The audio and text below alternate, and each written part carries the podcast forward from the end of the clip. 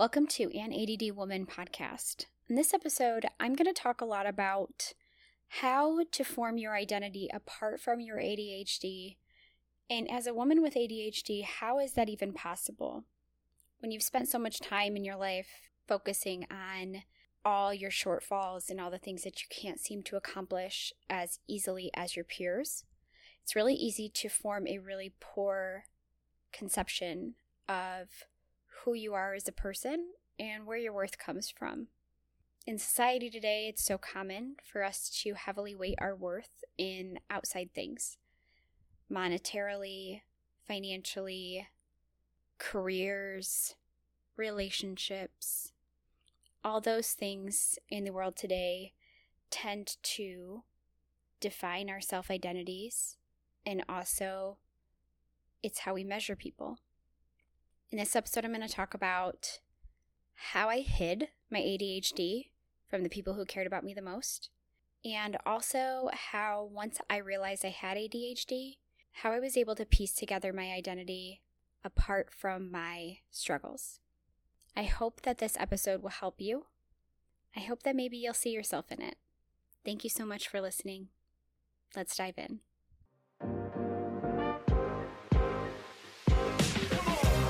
Welcome to an ADD Woman podcast. I'm your host, Lacy Estelle, writer of all things about ADHD parenting and being an ADHD mother on Mothering the Storm with Lacy Estelle at lacyestelle.com. Here on an ADD Woman podcast, we're going to switch it up and talk about all things to do with ADHD as an adult woman and how we deal with it. Now, you might be thinking, ADHD, women don't really have that. Actually, we do. We've all just been doing such a great job for years of masking it. So let's dive in. Let's talk about everything that our ADHD touches in our lives. And when I say everything, I mean everything. There is not one thing when you have ADHD that it doesn't affect. I'm so glad you're here. And if nothing else, I hope that you take away from this that you are not alone, you are not a failure, you are not lazy and you are not stupid and you are definitely not crazy. You just have ADHD and you're just like me. But coming back to my brain in high school and my need for reassurance that there wasn't something wrong with me. So I got that out of my relationships. And when you do that, as a girl. It opens you up and makes you extremely prone to toxic relationships. And I will go into ADHD and I believe our nature towards toxic relationships in a total another episode because it is I need to do more research on it honestly and it would be too much to try to cover here. But what I will say is because I was using my relationships to affirm my identity and affirm that I was a good person and affirm that there wasn't anything wrong with me. I also found myself in a toxic relationship that also affirmed all my worst fears. That person was very good at exploiting my worry that there was something wrong with me. You're lazy. You don't do this. You don't try. You don't. And as an ADHD person, now parenting ADHD children, there are a few things that I try hard not to say to them because I know that internally they are trying as hard as they can. They're trying as hard as they can and they're still not able to do the things that they want to be able to do. So I was 14 and I got in a relationship with a boy who was a lot older than me. He was 16 at the time. And we stayed together on and off for a very long time. But in high school, I noticed that I was drawn to that relationship for a couple of things. One, as an ADHD girl, I obviously am going to struggle massively with impulsivity. And in adolescence, that's going to come out as typical adolescent behavior, possibly, um, you know, rebelliousness, risk taking. But innately, I was a good kid. I didn't like the idea of sneaking out or sneaking around or doing anything along those lines. But this boy, he had all sorts of freedom freedom he probably shouldn't have had for his age. But I was extremely drawn to that because that that was powerful. And I'm impulsive. by nature, I'm impulsive. So I'm not going to look at that and go, you know, that could probably get me in trouble, or that's probably a bad idea, or anything along those lines. No, no, no. That sounds like fun and also scary, but fun. So I was drawn to the freedom he had that I didn't. And I was also drawn to this, you know, sense of he was he was pretty popular and he was also he wasn't necessarily well liked actually. He was totally the bad boy. And if you're a mom listening to this thinking that your teenage daughter has ADHD and you're like oh my gosh my teenage daughter only dates the bad boys and I don't know why. Well here's why. There is a part of us as an ADHD person as an ADHD woman that likes this idea that I can handle something somebody else can't I can be with somebody that other people would say, "Oh, that person's that person's really difficult or they're hard or I can do it because that will make that will affirm for me that I am special, that I'm smart and that I'm worthy and all these things. So we want this we go with this uh, person who's not very good for us. And what ends up happening in those toxic relationships is our worst fears are realized because this person takes the time and they get to know us, especially in our adolescence. They get to know us in a way that we've never allowed somebody to get to know us before. And they start to tell us things and exploit our already scared, misperceived self identity by saying things like, look, you know, you don't do your homework, you don't get good grades, you're lazy. You you're irrational or you're dramatic. You're just being dramatic. And as an not only just an adolescent girl, but as an adolescent girl with ADHD, yeah, I knew I was dramatic. I have emotional dysregulation. I have ADHD. My downs are so far down, and my highs are way high up. And everything in between bounces around. So, yeah, I'm emotional. Yes, I'm chatty. And yes, I'm thinking to myself, I must be lazy because I don't do the things everybody else does. So, how did I climb myself out of this? How did I create an identity for myself apart from that relationship or apart from my actions or what I felt like were my inactions? As I got older, I made some even more impulsive decisions. I was 17 and I decided I was going to move out on my parents against their better judgment. They begged me. And I think my dad even stood in the way and tried to come pick me up and call the police and all sorts of other things. But I totally said, I'm moving out. I want my freedom. And I moved in with this boy man who was not in a place to be having his girlfriend live with him. But I wanted my freedom and I was impulsive. And I said, This is where I'm going to go. So I did that. And I got pregnant by the time I was I was 4 months after I turned 18. I got pregnant with my first son and I had him 3 days after I turned 19. After I turned 19, I tried again to get out of this bad toxic relationship and I went and lived on my own. And I told myself, I'm going to do it. I'm going to live on my own. I'm going to prove everybody wrong. I can do it. And do you know what actually happened? Everything got worse for me because living on my own exploited all of my struggles. I couldn't keep my house clean. I couldn't pay my bills on time.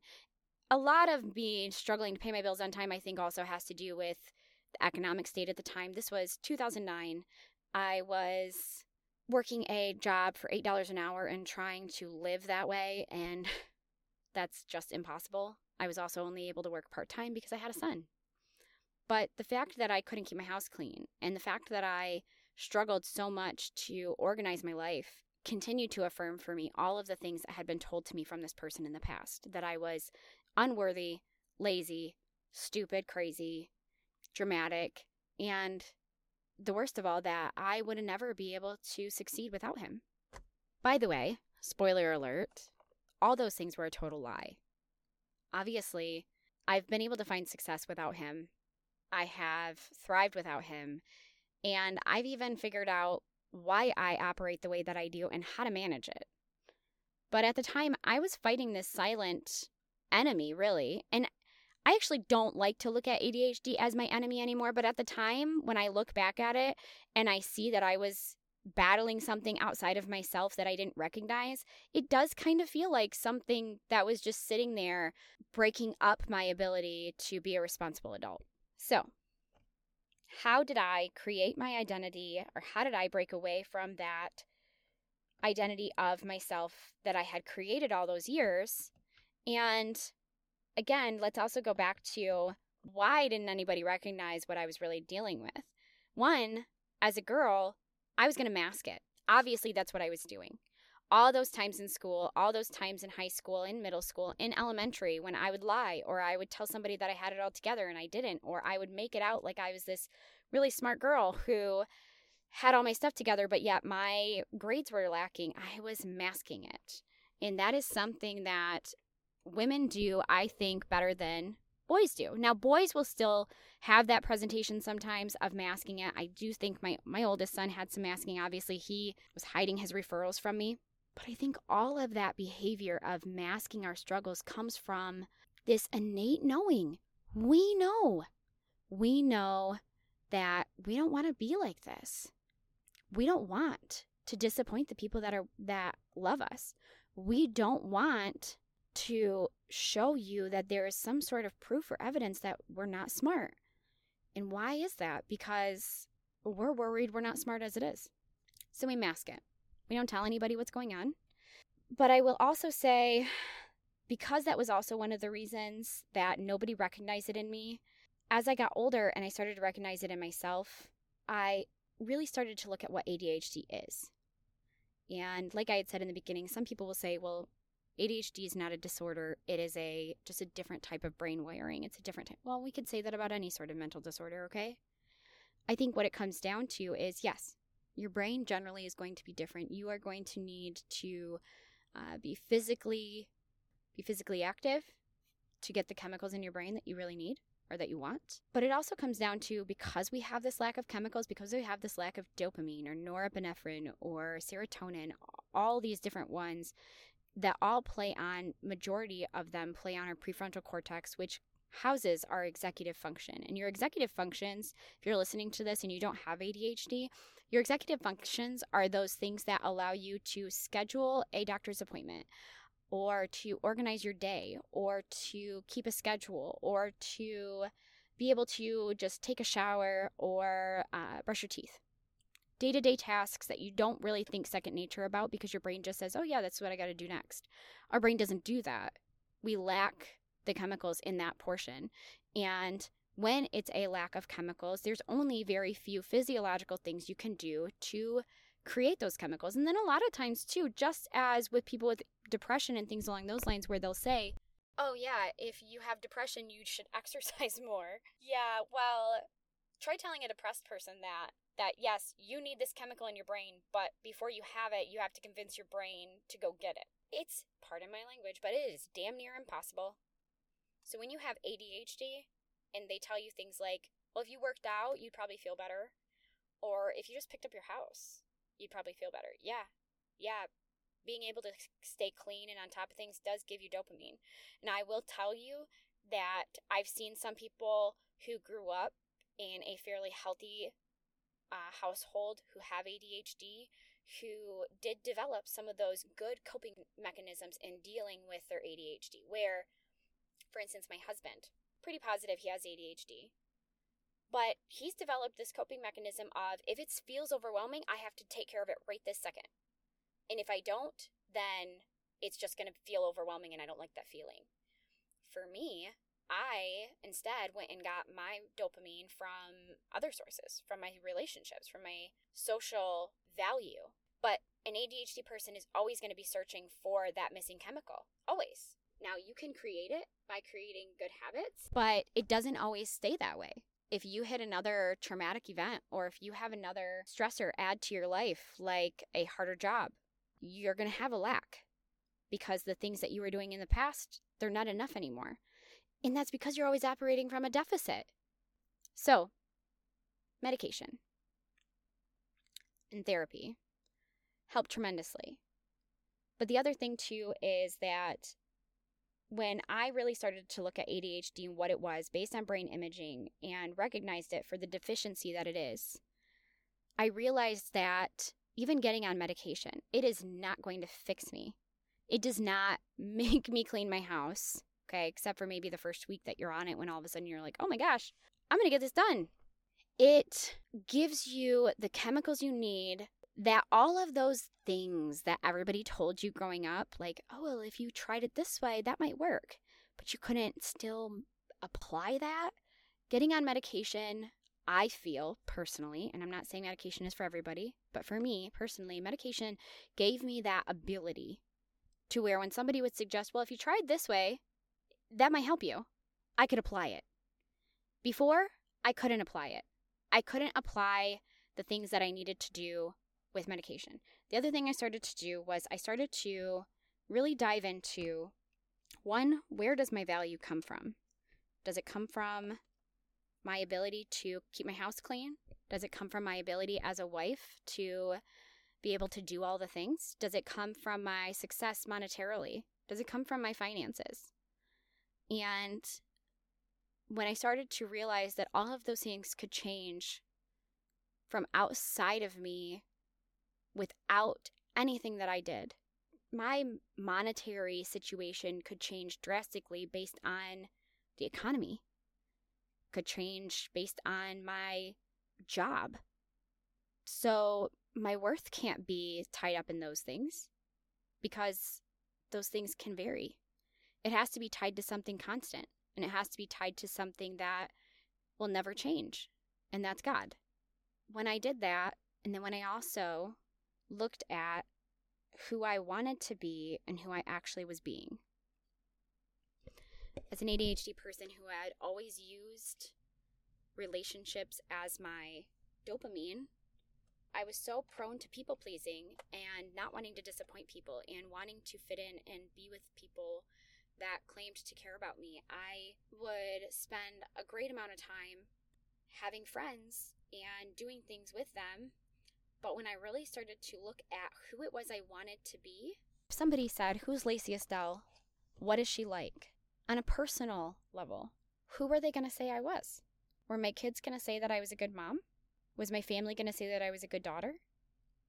Was my husband going to say that I was a good wife? If I want him or them to say those things, what do I need to be able to do for them? And I think that that is where I was really able to look at my actions. People are not who they say they are, people are what they do.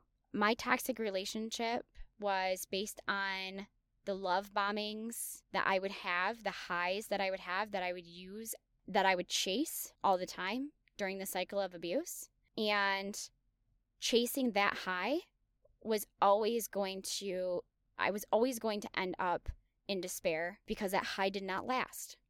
And in chasing that high, I was chasing that high of where my abuser or my my then boyfriend would love bomb me and telling me that I was worthy and wonderful and he was so sorry and that I was this great person. Constantly chasing that kept me in this cycle of codependency of needing his approval and needing his approval and then when I wouldn't get it and he would then switch to affirming all of my worst fears I was like oh my gosh I have to go back to this I I I have to prove to him that I'm not this terrible awful lazy person that he thinks I am and that I, I'm worthy of the love that he originally showed me so I have to try to appease him and you will do that as an ADHD woman you will do that with any relationship you have if you don't recognize yourself as having ADHD.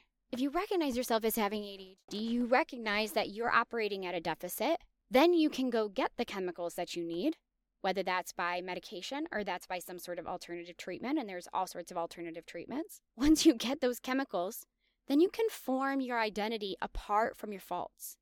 And you can form your identity not based on other people's actions, but based on what you do. Who are you? What do you do? And then you can start to shed all of the things that you thought you were and recognize that they that's not who you were. You do try hard. You do work hard. You are not lazy. You are not stupid. And you are not all of your worst fears. You're not. You are a woman who has ADHD, who needs extra chemicals in her brain to be able to optimally function and you are worthy of love. And you are worthy of success. And you are worthy of all the things that you would like to have. You deserve all those things. You deserve to be able to do the things you want to do without the struggle in your brain of not being able to grasp them, so to speak. But ultimately, what I think I want you to take away from this is that ADHD in girls, ADHD in women is not always recognizable because we're going to mask it. That's who we are. That's how we are. A lot of times, that's how it presents to us or presents in us.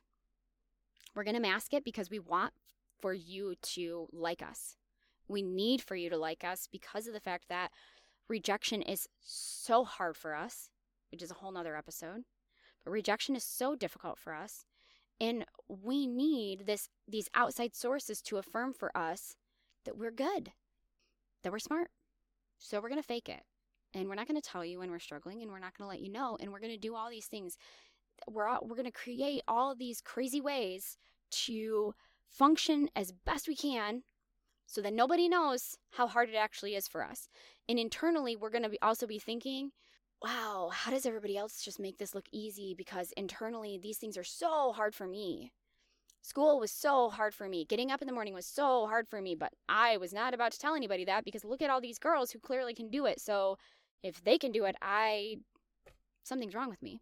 But it's not a chemical imbalance. Well, it is. It's a chemical imbalance. Straight up, it is. Once you have all the tools that you need, and if that tool includes medication, being able to do those things and accomplish those things becomes way easier. And then you can start to form your identity outside of your faults and outside of your dopamine chasing because your value doesn't come from being able to accomplish all the things you want to accomplish. So that's going to wrap up this episode, and I hope you really like it. I hope that it helps you to recognize that if maybe your daughter's struggling with ADHD and maybe you don't notice, you feel like she's just being lazy or that she's just being a rebellious teenager.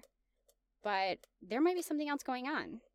You know, look at her motivations. If you're just having a conundrum of why in the world would she want to do this, or why in the world would she want to date that boy, or why in the world would she decide to make these really bad decisions that I know she's more than capable of not making those decisions, well, start to ask yourself maybe she's searching for a specific type of chemical that she's lacking in her brain. And if that's the case, then talk to a neuropsychologist. A neuropsychologist can help you to better understand your brain. They'll do all the testing that you need them to do.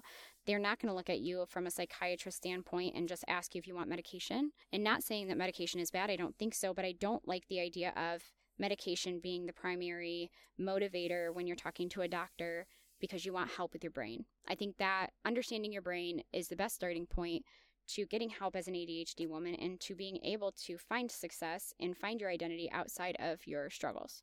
If you are listening to this because you think you might have ADHD, did you resonate with any of the things I talked about? Do you can you look back in your elementary school days or your high school days and say, "Wow, you know, when I really think about it, I I probably was always relying more on my social relationships to give me the chemicals that make me feel good. Or, and we'll talk about this in a later episode, a lot of ADHD people struggle with addiction. And that's self medicating. That's what it is. Addiction is self medication. And it's self medication because people lack a certain chemical in their brain originally and they uh, need to find ways to get that chemical in their brain. And a lot of times they turn to drugs. So maybe you're listening to this and you're just realizing that maybe this addiction that you struggled with in the past, or maybe when you went through your college days and you found yourself doing cocaine all the time and you think to yourself now, oh, I would never touch that ever again now. But you think back and you're like, well, maybe I was searching for something more than just peer pressure. Maybe I was using that because it made me feel good. And if that's the case, and you're still in your life right now where you're thinking to yourself, man, I still struggle with all these tasks, and I just feel like I'm not a very good mom, or I feel like I'm not a very good wife because I can't keep the house clean and I can't organize myself enough to figure out how to create dinner every weekend. But I can go out to the garden and I can garden all weekend long because I love it. Or I can sit down and read a book all weekend long because I enjoy it. Or I can binge watch Netflix because I love it but I can't make myself unload the dishwasher every single day. That's ADHD. And if it's really affecting your life and it's if it's affecting your relationships and if your husband is questioning, you know, your motivations and you're thinking to yourself, "Man, why? Why am I like this? I want to be different and I can't seem to make myself different." Well, if you have the want to be different and you can't seem to make that happen on your own, that sounds to me like a chemical imbalance. That sounds to me just like when somebody says they're depressed and they want to be happy, but they can't figure out how to make that happen. It's the same thing with ADHD. You want to be functional, you want to be able to remember things. So, I hope that you will post comments in the comment section and the show notes. And um, again, I will make sure that we link to any books or resources that I talked about in this episode in the show notes of this podcast. And um, I hope that this helped you to get some answers to relate to yourself and relate to me in ways that you're like, wow, that is that is so me. And I hope that the one thing that you do take away from this episode is that you recognize, like I recognize, that your value does not come from your ability to succeed in all the ways that you think you need to succeed monetarily, financially, academically, relationally.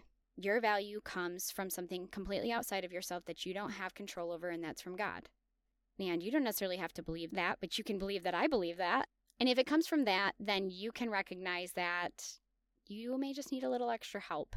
And even if you do get to a point to where you are succeeding and you're functioning optimally and you're accomplishing all the things you want to accomplish, ultimately, even at the end of the day, those things are not what make you worthy of love. And those things are not what make you a worthy human being. Those things are just these great things that you've always wanted to tackle and you've always wanted to accomplish, and now you can. So, I hope you enjoyed listening. I'll talk to you soon. That is going to wrap up this episode of an ADD Woman podcast. What did you think? How do you feel? I would love to hear from you. And if any of the things I just said are of interest to you, I'd strongly recommend that you check out the blog, which is hosted at lacyestelle.com. On there, I talk about all things ADHD parenting when you're an adult with ADHD as well, and how to deal with it. I'd love to hear your thoughts, love to hear what you think, and I'll be talking to you guys soon.